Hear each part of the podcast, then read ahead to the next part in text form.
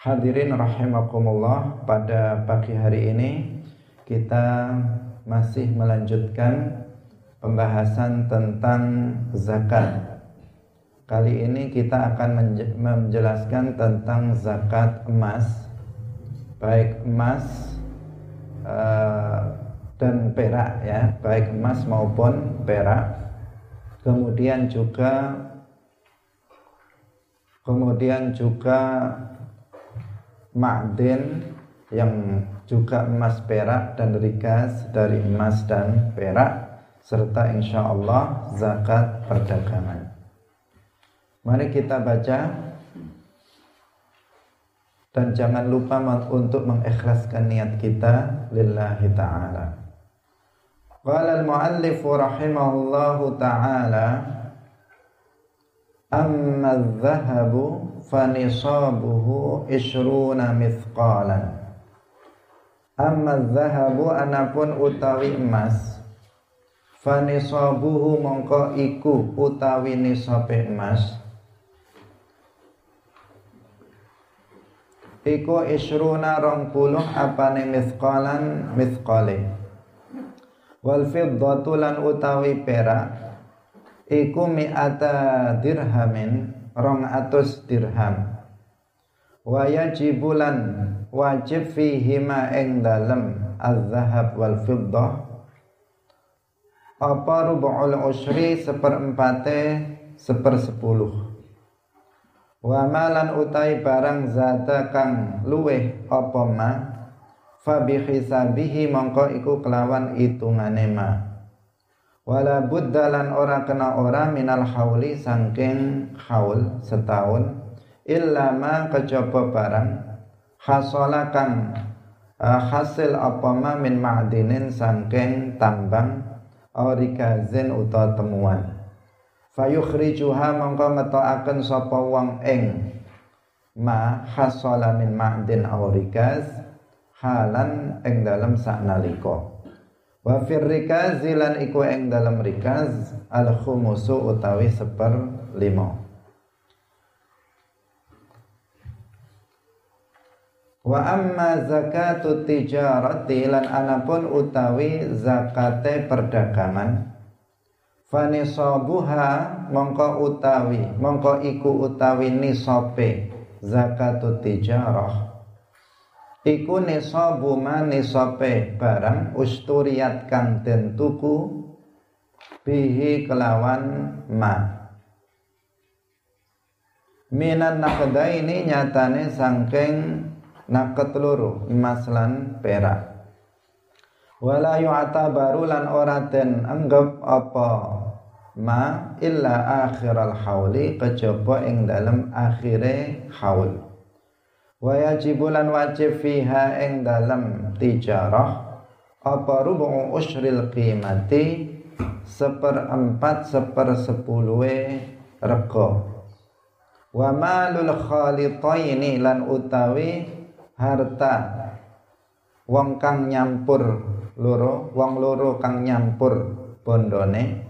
Awil khulatai utawi wong akeh kang nyampur bondone Dadi siji kamalil munfaridi iku kaya hartane wong kang dhewean. Fin nisabi ing dalem nisabi wal mukhraji lan ing dalem perkara kang den taaken. Ida kamulat tatkalane wis sampurna apa syurutul khultati pira-pira syarate khultah. Hadirin hadirat kaum muslimin muslimat pemirsa Madu TV rahimakumullah. Kita telah jelaskan sebelumnya yaitu tentang zakat binatang ternak dan zakat hasil pertanian. Baik itu hasil pertanian makanan pokok maupun buah-buahan. Pagi hari ini kita akan menjelaskan tentang zakat emas dan perak. Dan yang terkait dengan emas dan perak yaitu ma'din dan rikas. Karena ma'din itu juga emas dan perak. Rikas itu juga emas dan perak. Nah, sehingga di sini ada kesamaan dalam beberapa ketentuan uh, zakatnya meskipun tidak keseluruhan itu sama. Yang pertama wa amma zahabu fa nisabuhu isruna mithqalan. Emas itu nisabnya kemarin sudah kita jelaskan nisab itu adalah batas minimal seseorang wajib mengeluarkan zakat. Jika seseorang telah memiliki harta dengan batas tertentu, maka mulai mulai di situ dia wajib untuk mengeluarkan zakat. Itu yang disebut dengan nisab. Seseorang yang memiliki emas, kapan dia mulai wajib untuk mengeluarkan zakatnya? Nisabnya itu berapa? Ishruna mithqalan yaitu 20 mithqal. Nah, mithqal itu adalah ukuran. Di sini adalah ukuran. Ukuran eh, apa? Maksudnya bagaimana? Satu mithqal itu seberat 72 biji syair. Jadi satu mithqal itu sama dengan uh, beratnya 72 biji syair yang sedang yaitu syair yang berasal dari Hijaz tanpa dibuang kulitnya setelah dipotong bagian yang kecil dan memanjang jadi ada apa biji syair bagian yang kecil memanjang dipotong kemudian kulitnya tidak dibuang 72 72 eh, biji syair ini maka seukuran itulah satu mithqal itu. Nah ukurannya itu adalah 20 mithqal. Nah, Maka ini sepadan Para ulama mengatakan sepadan dengan ukuran 85 gram emas. Jadi sehingga nisabnya emas ini adalah uh, 20 mithqal kalau digramkan itu seukuran 85 gram emas.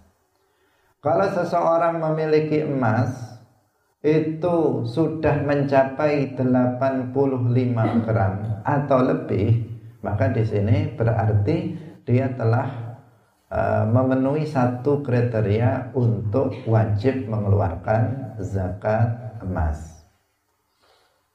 Nah, sedangkan perak itu adalah 200 dirham.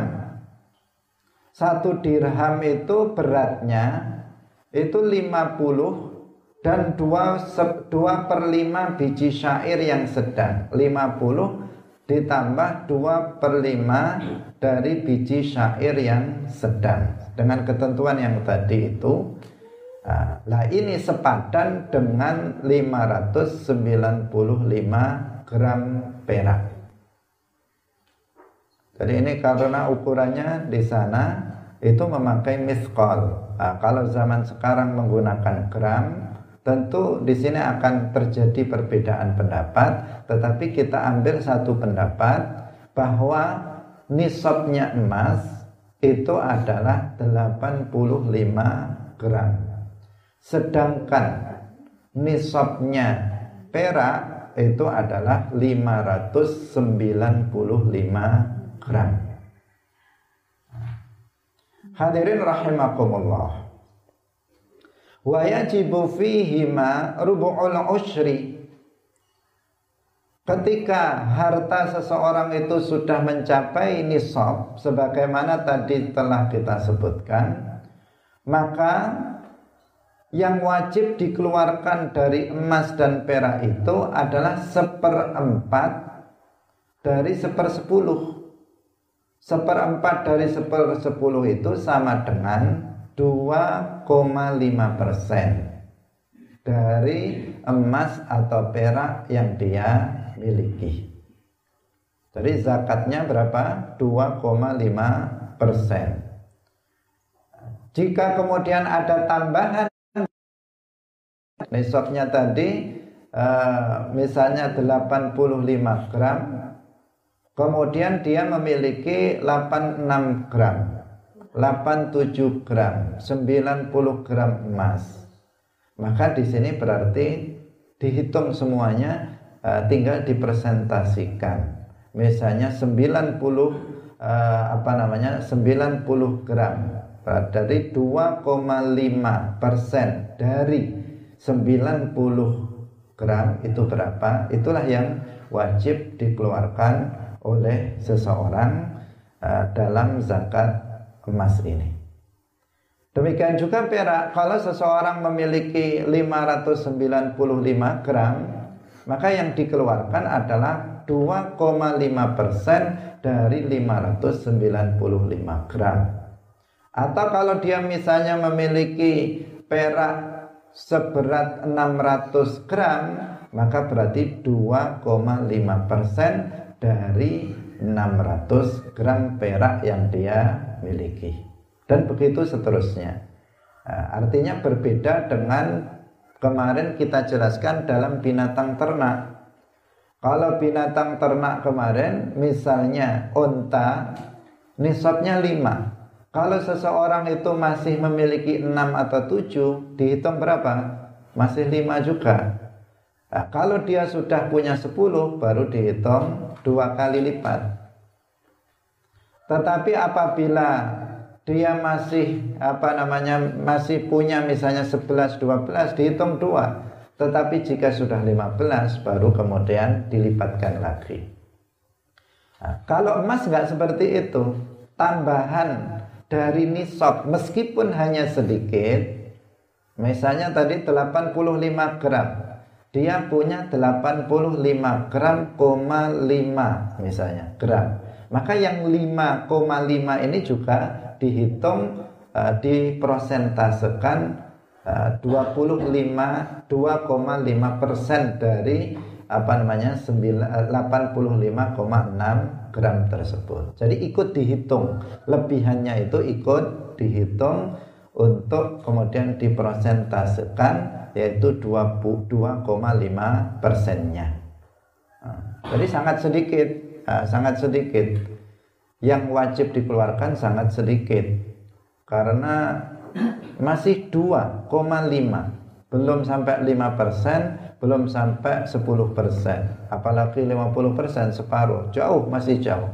Artinya apa? Sebenarnya memang ringan. Semua zakat eh, semua zakat atau bahkan semua ibadah yang diwajibkan oleh Allah kepada kita itu adalah ringan termasuk dalam kemarin apa pertanian cuman 10% atau 5% jika tidak diairi dengan biaya, tak ada hujan, maka 10%.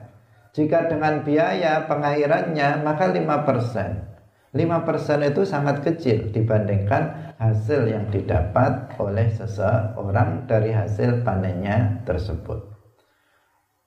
Nah, dalam zakat emas dan perak itu juga lebih kecil lagi, yaitu 2,5 persen itu yang wajib untuk dikeluarkan. Nah, itu pun masih ada ketentuan-ketentuan yang lain. Yang pertama tadi sudah mencapai nisab.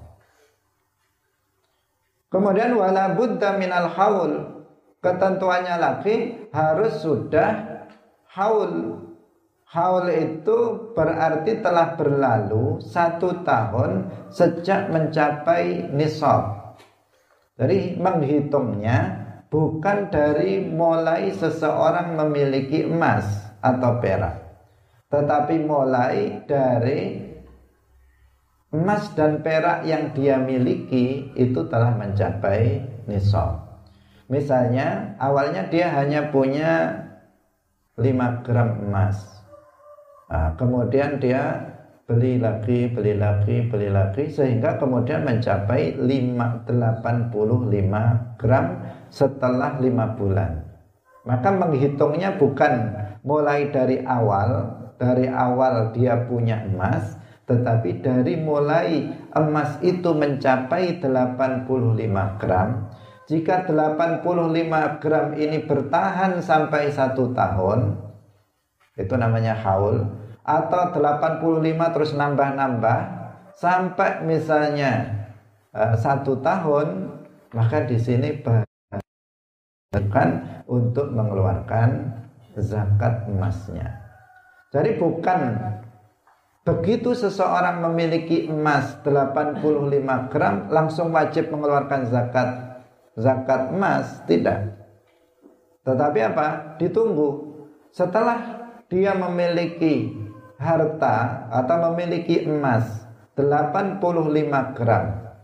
Nah, mulai kapan? Misalnya mulai bulan Rabiul Awal. Maka dari bulan Rabiul Awal ini dilihat sampai setahun ke depan. Jika pada tahun ke depan dia masih uh, memiliki itu nisab 85 gram itu masih atau bahkan lebih maka berarti setelah satu tahun ini baru dia wajib untuk mengeluarkan zakat emas yaitu 2,5 persennya.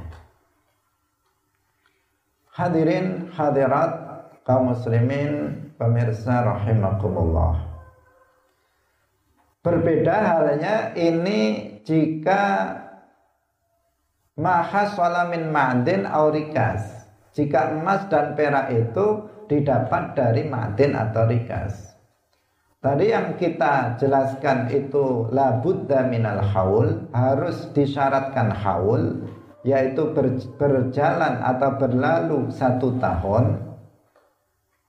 Itu jika emas dan peraknya itu bukan ma'din bukan rikas.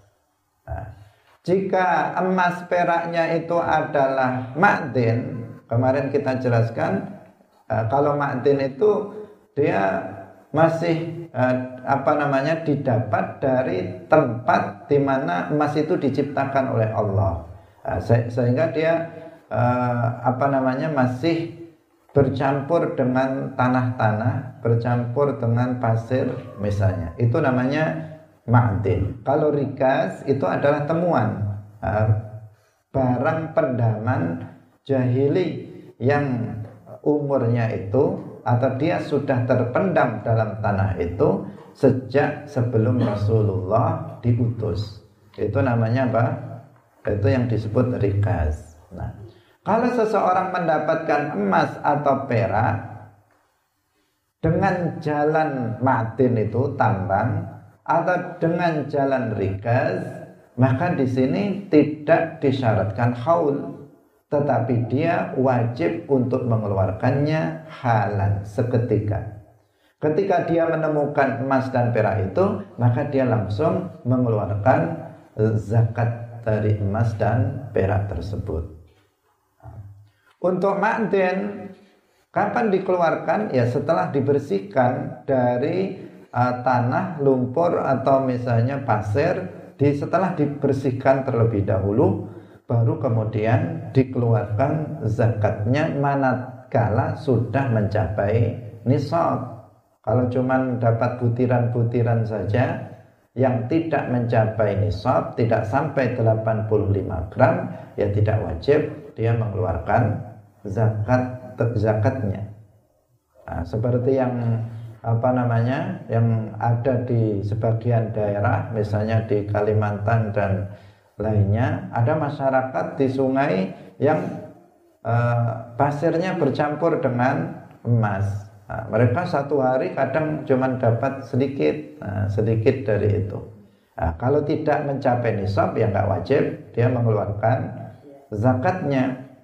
Tetapi kalau dia sampai dapat banyak dapat misalnya satu kilo misalnya emas maka di sini dia wajib untuk mengeluarkan zakatnya. Nah, yaitu 2,5 persen dari yang dia dapatkan dari emas yang dia miliki atau dari perak yang dia miliki. Hadirin hadirat pemirsa rahimakumullah. Nah, dalam makdin dan rikas ini zakatnya sama yang wajib dikeluarkan yaitu 2,5 persen. Beda ada ketentuan berbeda dengan rikas. Kalau rikas zakatnya adalah 20% lebih besar dari makdin dan emas biasa. Kalau seseorang memiliki emas dari jual beli, nah, maka yang dikeluarkan berapa? 2,5 persen. Kalau seseorang mendapatkan dari tambang, artinya dari tadi itu, dari misalnya dari tanah yang masih uh, emas perak murni belum dicetak dan seterusnya itu namanya uh, apa namanya ma'din itu juga 2,5 persen. Tetapi jika rikas Kemarin kita contohkan misalnya seseorang mencangkul tanahnya, ternyata di situ ada gentong besar terbuat dari emas. Isinya perhiasan emas lagi dan perak misalnya. Itu kan besar sekali, bisa miliaran kalau diuangkan. Nah, bahkan triliunan kalau diemaskan. Nah, yang seperti ini berapa zakatnya? 20 persen. Karena apa? Karena dia tidak kesulitan di sini. Dia menemukannya rizki nomplok. Nah, jadi dia langsung menemukannya tanpa ada kesulitan. Dia sudah bisa mendapatkan itu.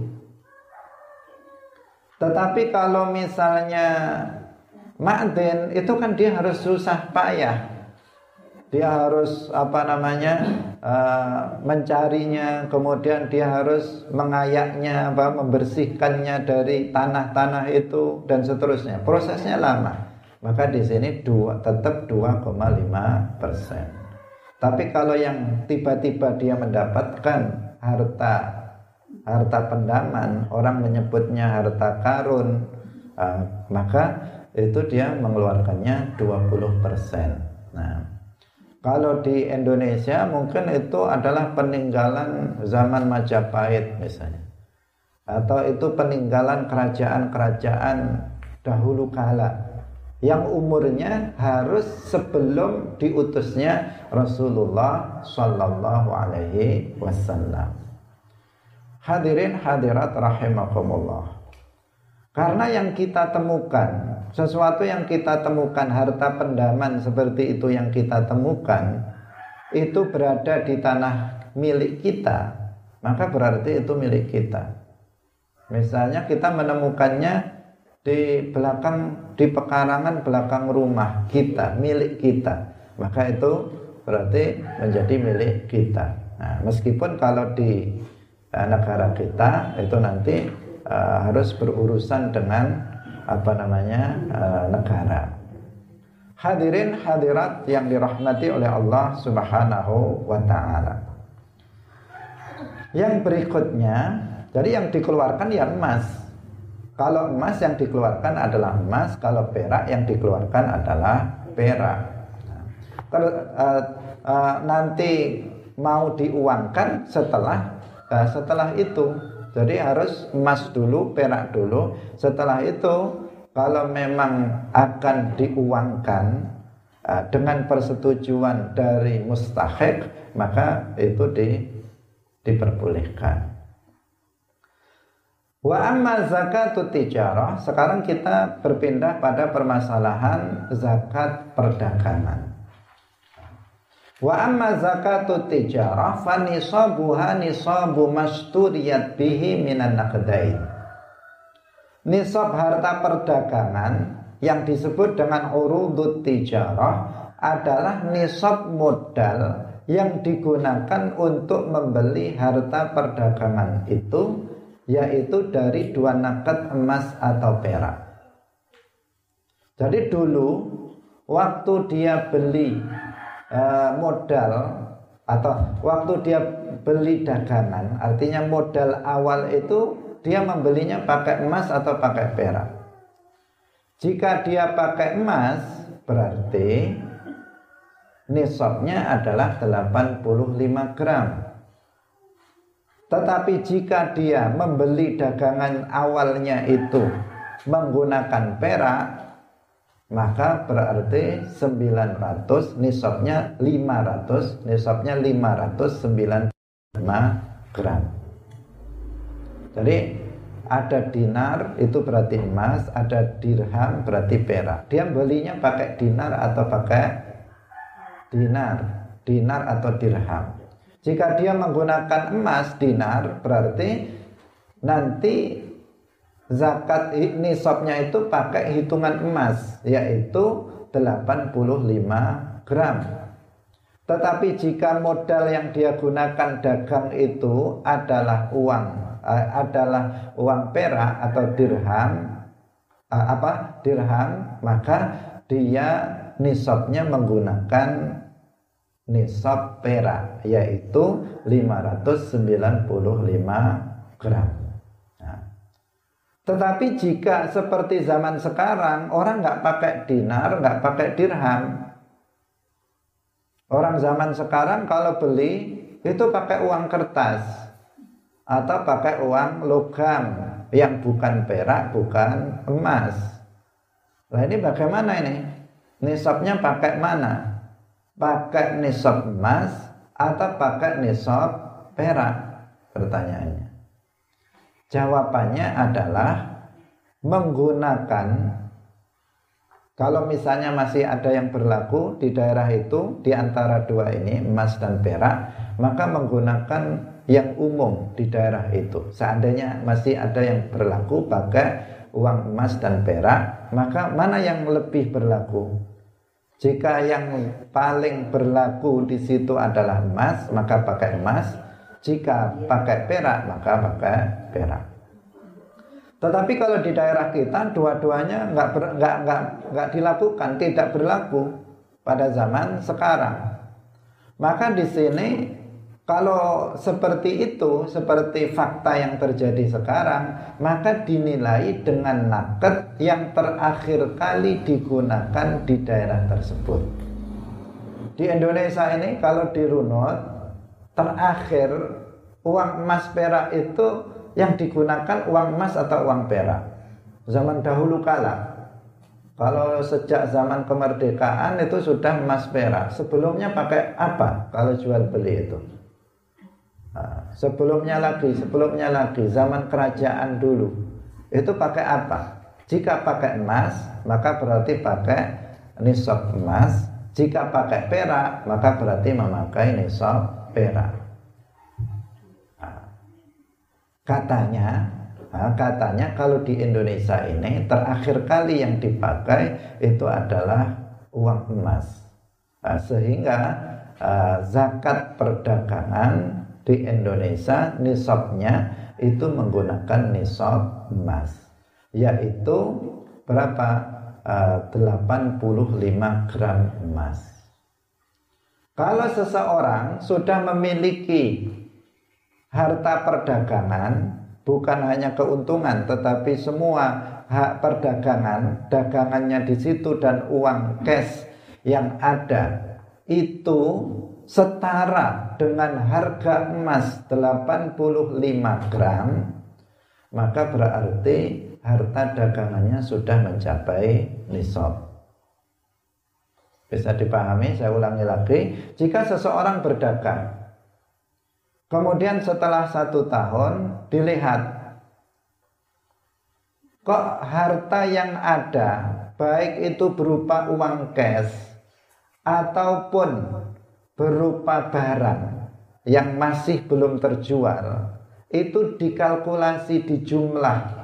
Uh, di jumlah apa namanya harganya ini seandainya terjual semuanya ditambah uang cash yang ada sekarang maka itu sudah mencapai nilai harga emas 85 gram.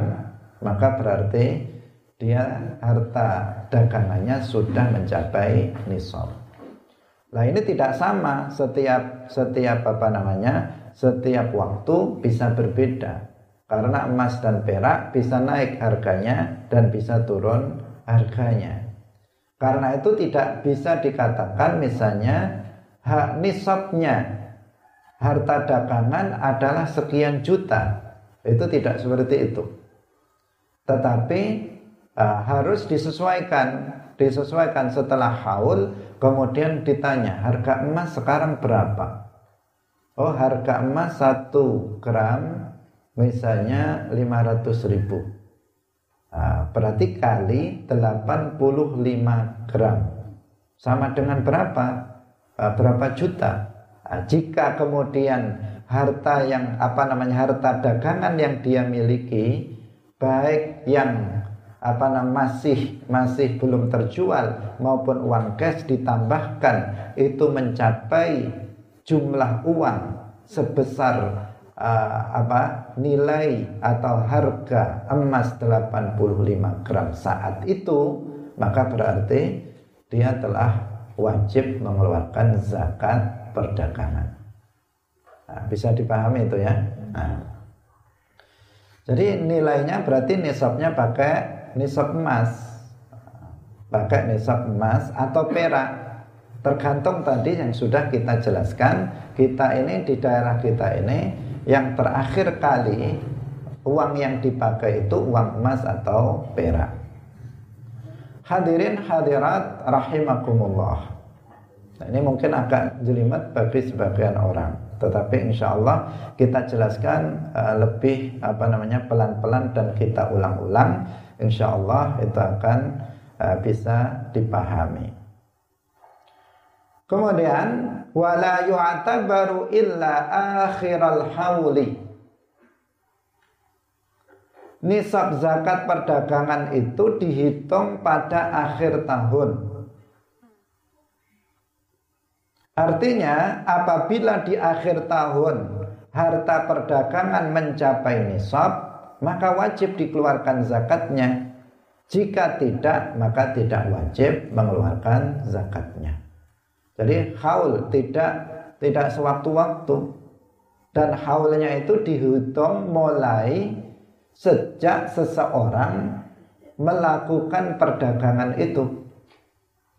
Apabila dia mulai dagang, mulai bisnisnya itu bulan Rabiul Awal, maka dia menghitungnya nanti pada bulan Rabiul Awal dihitung. Apakah sudah mencapai nisab atau belum? Yang dihitung bukan hanya uang cash yang ada di laci, tetapi keseluruhan barang dagangan dinilai, semuanya dinilai, kemudian di apa namanya ditambahkan. Bukan hanya keuntungannya saja, bukan hanya keuntungannya saja yang dinilai, yang dihitung, tetapi keseluruhan dari harta perdagangan yang dia miliki, termasuk uang yang masih digunakan untuk dagang. Tapi kalau uang yang sudah disisihkan untuk beli meja kursi, untuk beli misalnya TV, maka itu nggak dihitung lagi yang dihitung adalah uang yang masih dijalankan. Yang masih dijalankan. Uang itu yang di, dihitung. Tetapi yang sudah nggak dijalankan, yang sudah digunakan untuk keperluan sehari-hari, maka itu tidak dihitung termasuk harta perdagangan. Hadirin hadirat rahimakumullah. Nah, karena nisabnya itu juga menggunakan nisab emas ataupun perak, maka kadar yang wajib dikeluarkan zakatnya itu juga menggunakan kadar zakat yang wajib dikeluarkan dalam emas dan perak yaitu 2,5 persen jadi 2,5 persen juga sama dengan emas dan perak karena apa? Karena memang nisabnya juga pakai emas dan perak, maka yang dikeluarkan juga dengan emas dan perak dari eh, yaitu 2,5 persen dari keseluruhan nilai harta perdagangan. Nah, di sini juga zakat dikeluarkan itu yang dikeluarkan itu juga berupa emas. Nah, yang dikeluarkan itu berupa emas jika memang tadi dinilai dengan emas dengan yang dikeluarkan itu berupa perak jika tadi yang dinilai itu adalah berupa perak. Tergantung di awal tadi. Jika modalnya pakai emas maka emas. Jika modalnya pakai perak maka perak. Maka yang dikeluarkan itu juga emas atau perak. Jika kita katakan tadi di Indonesia ah, katanya Pak apa namanya uh, uang yang dipakai terakhir dari emas dan perak itu adalah emas, berarti yang dikeluarkan itu berupa emas. Bisa dipahami? Yang dikeluarkan itu berupa emas. Kalau orang dagang kemudian sudah mencapai nisab, maka dia wajib mengeluarkan zakatnya. Yang dikeluarkan apa? Yang dikeluarkan berupa emas. Nah, bukan barang dagangannya, nah, tetapi berupa emas. Nah, kalau berupa emas kemudian kalau sekarang dikasihkan emas gimana cara sulit untuk memotongnya? Misalnya saya punya emasnya eh, 10 gram sementara yang harus saya keluarkan untuk zakat misalnya cuma 2 gram. Nah, gimana motongnya? Nah, misalnya maka di sini bisa dengan persetujuan dari mustahik itu bisa apa dijual kemudian dia diberi uang. Uh, diberi apa nilai dari uang emas uh, seberat yang uh, wajib di, dia keluarkan zakatnya. Uh, hadirin hadirat rahimakumullah. Tinggal satu permasalahan dalam zakat perdagangan ini. Wa malul khalitaini awil khulatai kamalil munfaridi fin nisab. Harta dua orang atau lebih yang bercampur? Khultoh namanya khultoh dengan memenuhi syarat-syarat khultoh yang ini ada dalam bab muamalah. Syurutul khultoh dijelaskan dalam bab muamalah. Insya Allah kita akan sampai pada bab ini.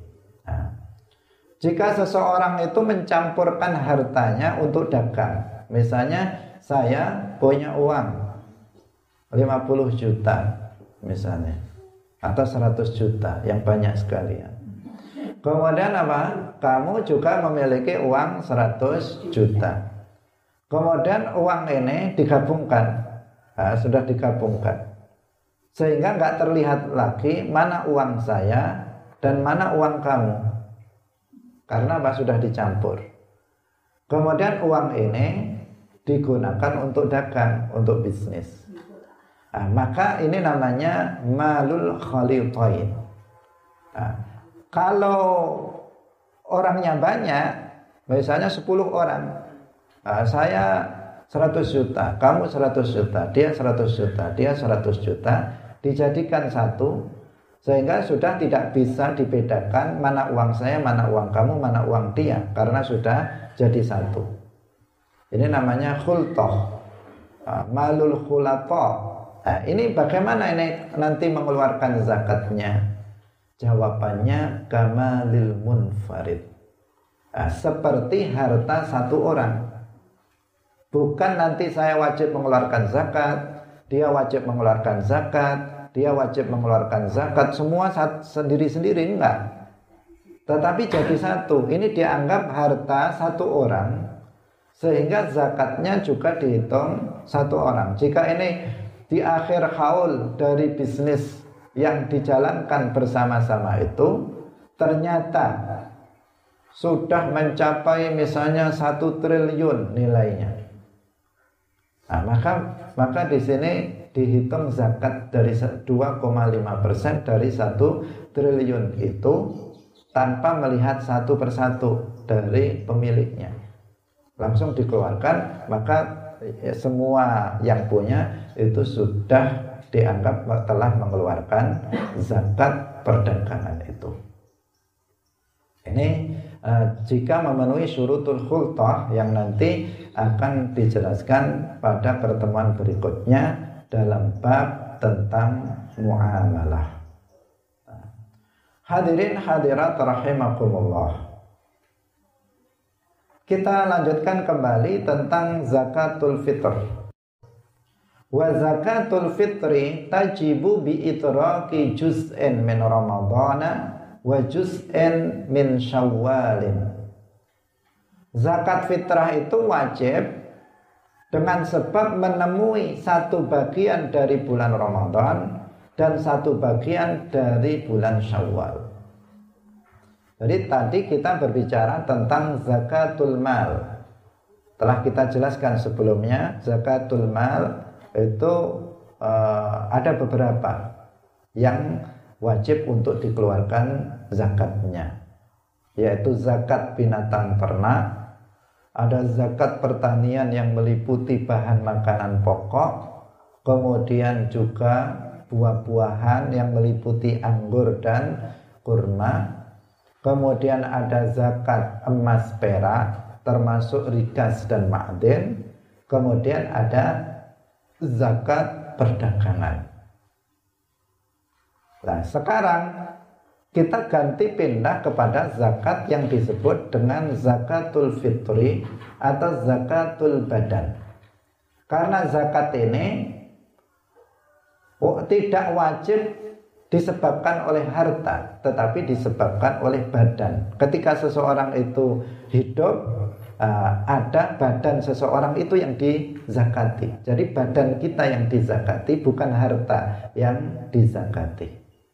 Sehingga ketika ketentuannya di sini, ketika ada seseorang dia mendapati bagian dari bulan Ramadan dan bagian dari bulan Syawal, maka orang ini wajib dizakati. Badannya itu wajib dizakati. Jika dia sudah balik, maka dia wajib menzakati dirinya sendiri. Tetapi kalau dia adalah belum balik, maka orang tuanya yang wajib menzakati badan si anak itu. Kalau seorang perempuan dia statusnya adalah istri dari seorang laki-laki, maka uh, yang wajib menzakati badan si istri itu adalah suaminya. Dan seterusnya. Nah, ketentuannya apa? Orang itu menemui bagian dari Ramadan dan bagian dari Syawal meskipun hanya sebentar. Meskipun hanya sebentar. Misalnya seseorang terlahir di waktu asar, akhir lagi. Di waktu asar sudah akhir. Kalau sekarang di tempat kita misalnya sudah jam 5. Lahir. Kemudian hidup. Nah, kemudian setengah enam maghrib Kemudian jam 7 mati. Bayi ini mati jam 7. Usianya hanya tiga jam saja. Nah, wajib apa tidak dia dikeluarkan zakat fitrahnya? Jawabannya wajib. Nah, jika ini tadi apa? Lahirnya jam 5 sore akhir Ramadan. Saya ulangi lagi yang dimaksud di sini apa? Dia jam 5 sore menjelang maghrib akhir Ramadan matinya jam 7 setelah maghrib sudah masuk syawal. Berarti dia dapat bulan Ramadan juga dapat bulan syawal. Maka dia wajib dikeluarkan zakat badannya. Yang disebut dengan zakatul fitri atau zakatul fitrati kita menyebutnya zakat fitrah tetapi jika ada seseorang sudah sudah hidup sejak lama tetapi pada jam 5 sore Ramadan terakhir dia mati. Sehingga ketika takbiratul eh, ketika apa? Ketika maghrib maghrib syawal maghrib malam takbiran dia sudah nggak ada lagi di dunia ini Nah, maka berarti apa? Dia mendapati bulan Ramadan tetapi tidak mendapati bulan Syawal.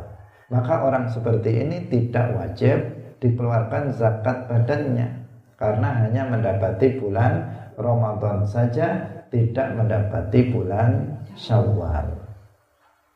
Demikian juga seandainya ada seorang bayi lahir malam takbiran Nah, lahir malam takbiran di akhir Ramadan belum lahir.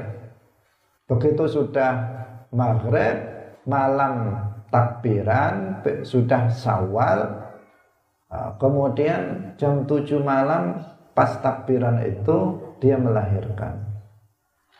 Maka wajibkah si anak bayi itu dikeluarkan zakat badannya? Jawabannya tidak. Tidak wajib dikeluarkan zakat badannya. Kenapa? Karena dia hanya menemui Syawal, tidak menemui Ramadan.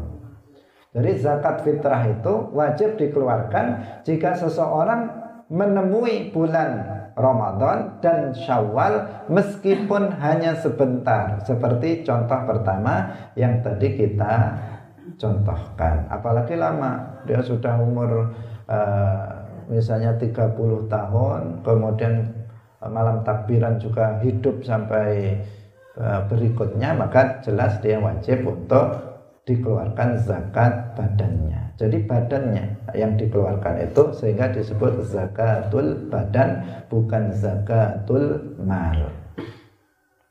Hadirin rahimakumullah. Nah, wajibnya zakat fitrah ini adalah ala kulli muslimin alaihi wa ala man alaihi nafaqatuhum idza kanu muslimin. Nah, wajib bagi setiap muslim dan orang yang nah, dan orang yang wajib dia beri nafkah apabila mereka itu adalah muslim. Jadi yang wajib itu adalah kita wajib mengeluarkan zakat fitrah untuk kita dan untuk orang yang nafkahnya, biaya hidupnya itu menjadi kewajiban kita. Berarti misalnya saya, maka saya wajib untuk mengeluarkan zakat fitrah untuk saya dan juga untuk istri saya dan juga untuk anak-anak saya yang belum balik. Nah, ini kewajibannya seperti itu. Bukan setiap masing-masing itu uh, dia berkewajiban termasuk anak, tetapi yang berkewajiban adalah orang yang berkewajiban menanggung nafkah dia. Bisa dipahami?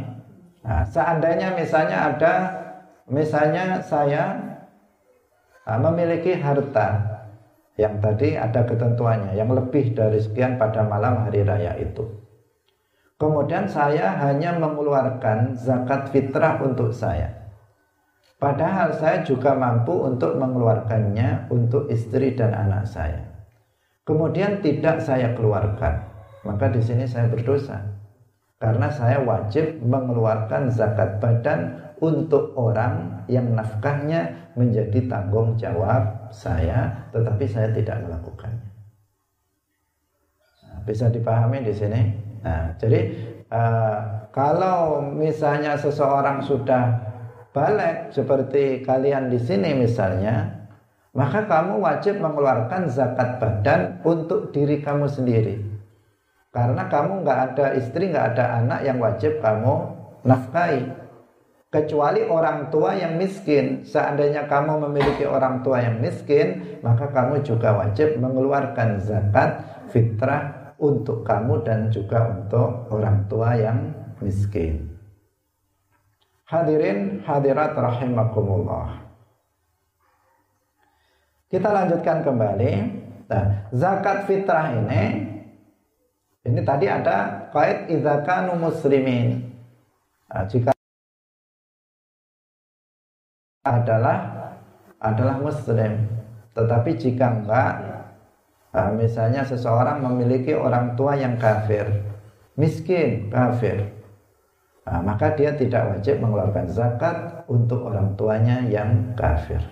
Nah, atau misalnya seseorang memiliki istri yang kafir, misalnya ahlul kitab, Yahudi atau Nasrani yang boleh dinikah maksudnya, nah, maka dia tidak wajib mengeluarkan zakat badan untuk istrinya yang kafir itu. Kemudian yang berikutnya ala kulli wahidin sa'un min ghalibi qutil baladi idza fadalat an dainihi wa kiswatihi wa maskanihi wa quti man alaihi nafaqatuhum yaumal idi wa lailatahu nah.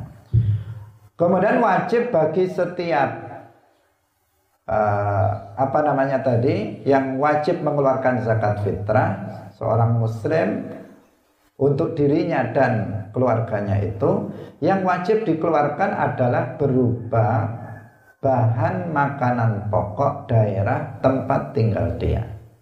Jika di daerah kita bahan makanan pokoknya adalah beras, maka berarti yang dikeluarkan itu itu berupa beras. Tidak berupa uang, bukan berupa uang dalam madhab Syafi'i harus berupa bahan makanan pokok. Jadi yang dikeluarkan zakat fitrah itu kalau di tempat kita berupa beras. Tidak boleh seseorang mengeluarkan zakat fitrah berupa uang dalam madhab syafi'i.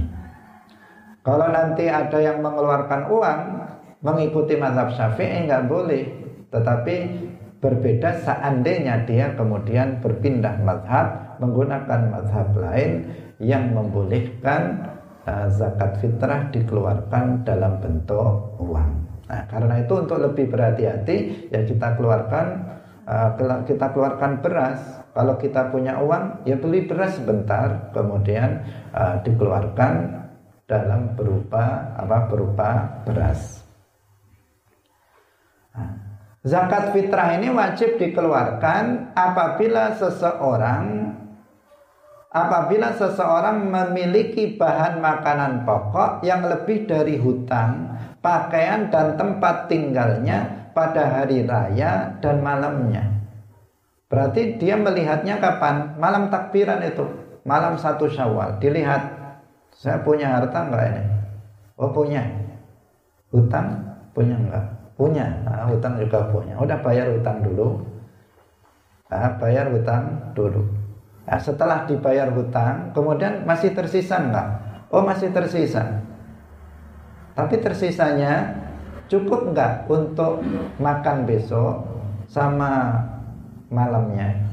Malam ini malam malam kedua hari raya. Untuk besok dan malamnya cukup enggak untuk makan satu keluarga? Terus anak-anak bajunya sudah dibelikan atau belum dan seterusnya.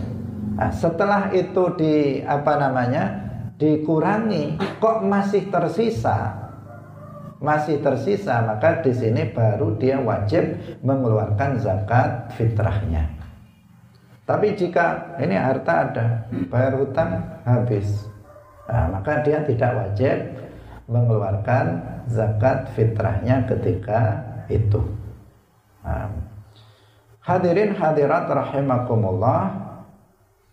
Waktu sudah habis Eh, satu permasalahan lagi dalam mengeluarkan zakat wajib berniat.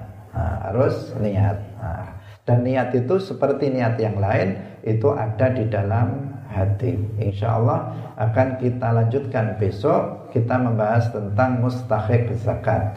Nah, kita jelaskan juga tentang permasalahan berniat dalam mengeluarkan zakat. Nah, demikian. Semoga bermanfaat. Barakallahu fikum. Wallahu muwaffiq ila aqwamit thariq wassalamu alaikum warahmatullahi wabarakatuh